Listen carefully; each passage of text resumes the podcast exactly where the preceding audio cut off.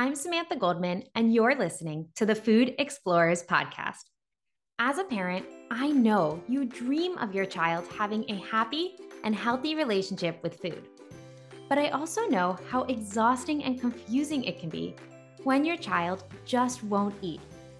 In my background as an occupational and feeding therapist, I've helped hundreds of families, both in and out of the hospital, bring the magic back into mealtime and development.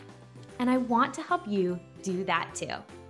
In this podcast, I give you the full scoop on the tools and tips you need to start helping your child confidently explore new foods while having fun.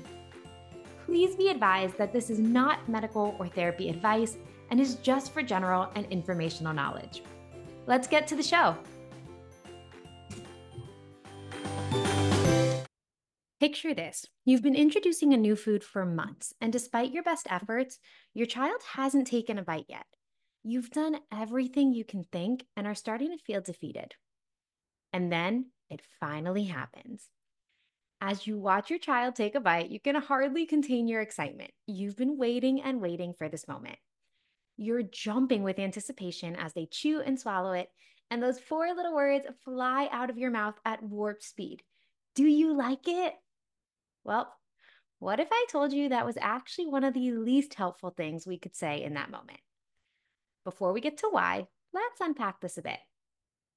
There is so much emotion surrounding eating, especially when your child is struggling with feeding challenges. Eating progress is often frustratingly slow, and wins can feel so far and few between. So when the moment finally happens, you are just bursting with joy and excitement. But in that moment, you're also filled with so much hope that they will actually like and enjoy that food because you are desperate to add variety and nutrition to their diet. Other times, you may not even think about it when you ask. It's just second nature to ask someone if they're enjoying the food they're eating. Honestly, I've even found myself falling into this trap when I'm not in a therapeutic mode. I definitely have asked children in our family if they enjoyed a food after trying it, and then immediately cringed, realizing my mistake when they answered no. So, if you're listening and you realize you say this all the time, don't you worry, I've been there too. It takes time to retrain your brain with new intentional responses. But you may be wondering is do you like it really that bad?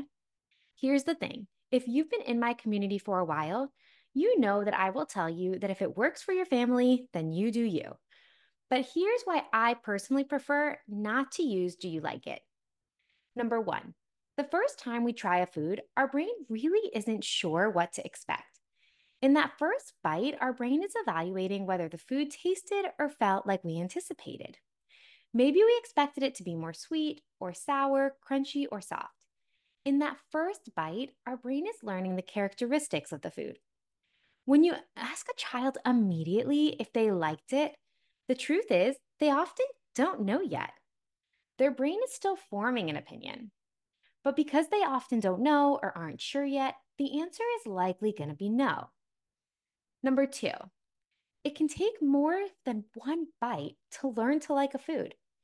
Did you immediately love sushi the first time you tried it? If you're anything like me, no.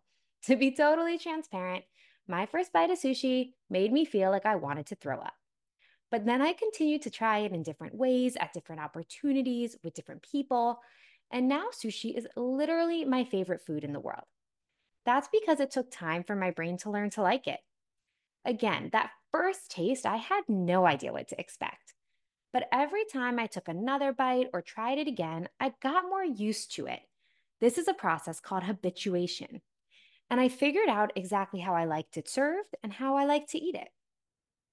When we ask kids immediately after one time if they liked it, this teaches them that they will know after one bite. But this simply isn't the case. Sure, sometimes they may enjoy a food on the first bite, but many foods can be acquired taste taking time to learn. In fact, research has determined that it can take up to 20 times tasting a food to determine if we truly like it or not. Number three, we don't absolutely love all the foods we eat. In fact, many foods fall in a gray area. We tolerate it or it's okay. We don't hate it, but we don't exactly love it. but we do eat it because we know that our body needs a balance of foods and nutrients. The best example of this is vegetables. Many adults still don't love vegetables to this day, but we know how important they can be in a healthy and balanced diet, so we eat them. I like to teach kids this too that not all food is a 100% win. It is okay to be in the gray area. But when we only give them the two choices, like or dislike, we shut this down. And number four, it's a lot of pressure. Can you imagine if every single time you tried a new food, you had an audience and that you needed to give an answer to that audience immediately? And that if you say yes, you like that food, they would literally run to Costco and buy it in bulk size to serve to you as much as possible. That is what our kids are experiencing. When a child struggles with feeding challenges, we are so desperate for them to eat new foods that we sometimes overdo it when they do like one. And this is a lot of pressure for them. It's not uncommon that I see a kid say no when asked because they don't want to be expected to eat it every day. How do I know? Older kids have literally verbalized this to me in sessions. They're worried that if they say yes, their parents are going to try and make them eat it at home. So, what can you say instead? Sometimes the most powerful response is saying nothing at all. I know this seems drastic, but in those moments after your child takes a bite of food, absence of words can speak volumes. Silence creates a safe space for your child to explore unfamiliar taste and textures without the wait to please us and tell us if they mm. like it. It also gives them the opportunity to continue to explore that food and learn about it. Often, when you give kids a chance, they'll go back and try another taste, another bite, poke it with their fork, tear it into two. Essentially, they'll go back and learn about that food some more. But when we interrupt with our questions, it takes away that opportunity. Furthermore, the absence of pressure to like that food encourages more openness to exploration. If kids don't feel like they immediately need to like a food or to eat a certain amount of it, they're usually more likely to explore and try it. Let me tell you a quick story. I was recently working with a family, and when the child would try a new food, the mom would get so excited and have a total celebration. While super sweet and cute, the son would clearly get overwhelmed by the celebration. These celebrations were meant to help him feel excited and empowered, but instead, it made him withdraw and not want to try new foods because he would immediately be asked if he liked it and then a huge celebration would ensue. The mom started to notice that he would actually begin to go to the pantry and try foods when nobody was watching because he felt, he felt more comfortable and safe at these moments. And when she shifted to silence instead of celebration and questions, he felt safer at the table too. Of course, silence might not be the only answer. Every child is unique, and there are various ways to respond after your child tries new food. In fact, I've prepared a free handout for you with the five responses I like, other than do you like it, that you can try with your child. You can find the link for that in the show notes. Remember, introducing new foods to a child who struggles can be a challenging process for many parents. There's so many questions. You're wondering how to respond to this. What happens when this happens? And that's why in the Sensory Toolbox membership, you'll find a comprehensive step by step guide to introducing new foods to your child that walks you through different situations and gives you simple but actionable steps. If you're in the membership, go check it out. If not, what are you waiting for?